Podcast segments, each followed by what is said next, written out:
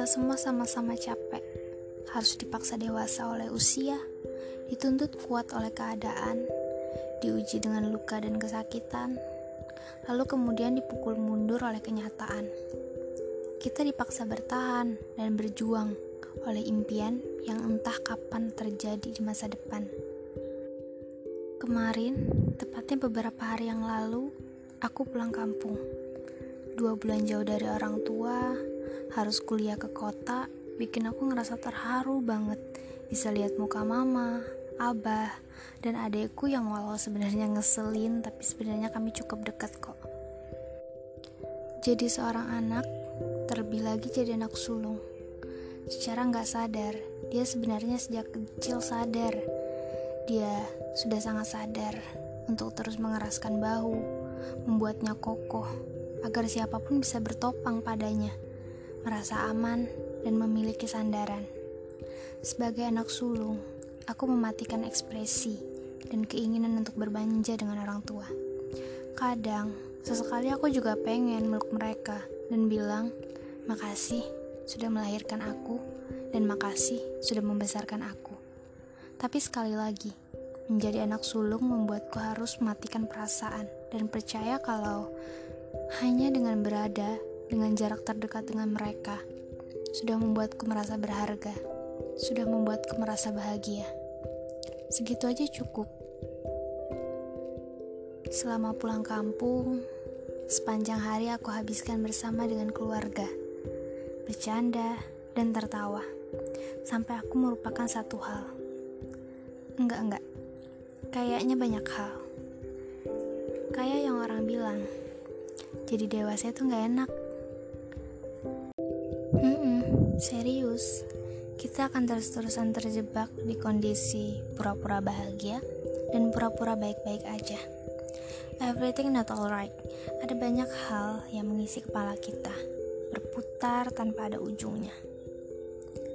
Aku capek, mau istirahat, Empat kata, dua kalimat yang akan sering kamu ucapkan di kala dewasa.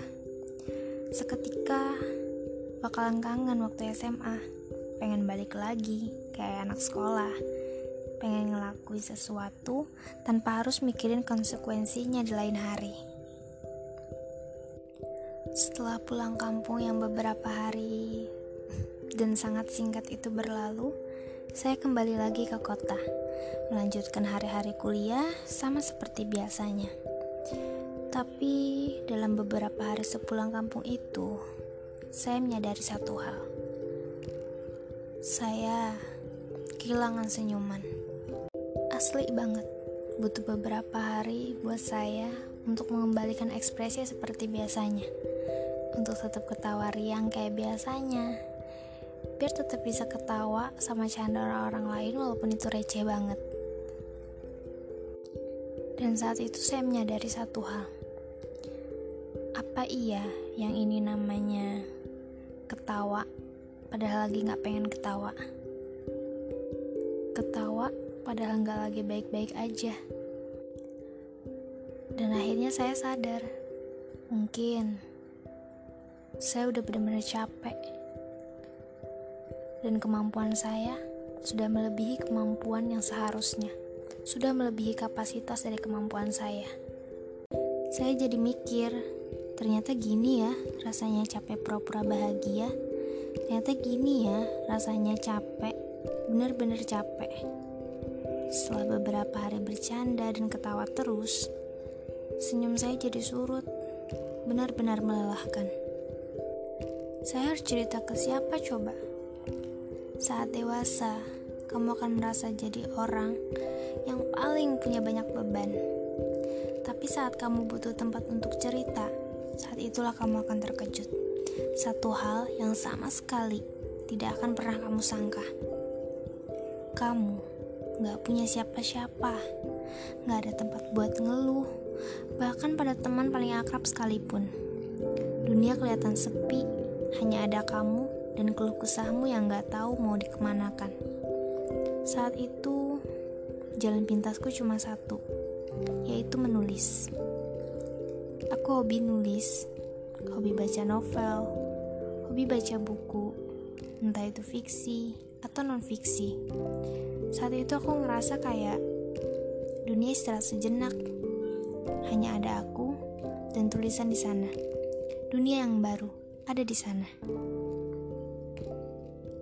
Aku cuma mau bilang, untuk kamu, kamu juga pasti punya hobi. Hobi lainnya.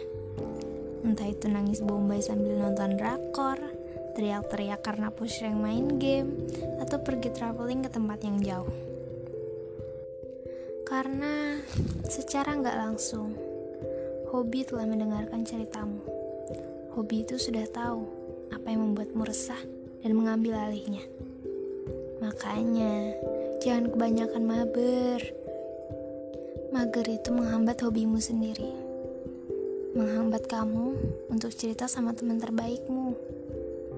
membuat di kepala gak akan kelar kalau nggak kamu lempar jauh-jauh. Semangat terus ya.